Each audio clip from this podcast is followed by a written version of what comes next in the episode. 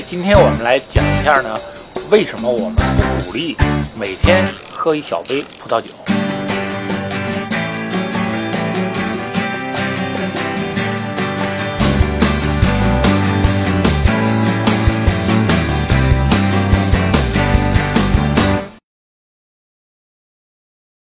呃，很多中老年人呢，为了健康或者为了助眠呢，有这种每天喝一小杯葡萄酒的习惯。那实际上呢，我们认为这样是不足取的。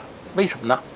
啊，因为葡萄酒呢，它的主要成分呢是单宁，单宁呢是一种化学性质很活跃的物质，啊，很容易跟空气中的氧发生反应。我们知道呢，葡萄酒喝酒之前呢，都要醒一下。所谓醒酒呢，就是让这个葡萄酒的酒液呢接触空气这么一个过程啊。葡萄酒接触空气呢，会让单宁呢和空气中的氧呢，呃，初步接触一下。这个醒酒过程呢，不要超过二十分钟到四十分钟。在醒酒的时候呢，这个葡萄酒的口感呢会变得更加柔顺，就是因为呢单宁呢被初步的氧化了。葡萄酒打开瓶塞以后接触新鲜空气，也相当于一个醒酒的过程。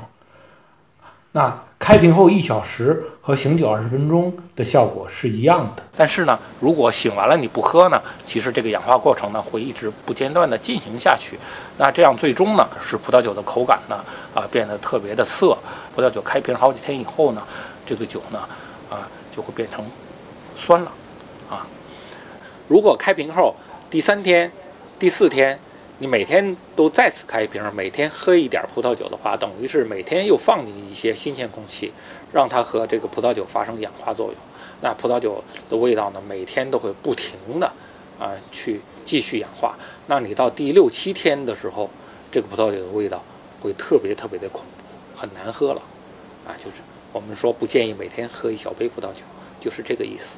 那虽然呢有这种所谓的真空酒塞这种东西呢，但是呢我们说呢它不能做到百分之百的隔绝空气啊，就是呃这样一种酒塞啊，它呢用来干什么呢？就是嗯开了瓶儿以后，葡萄酒开瓶以后呢，它可以插到这个呃酒瓶上，然后这样抽动，把瓶子里的空气呢抽出来。那这样呢就是呃尽量的减少瓶子里的氧。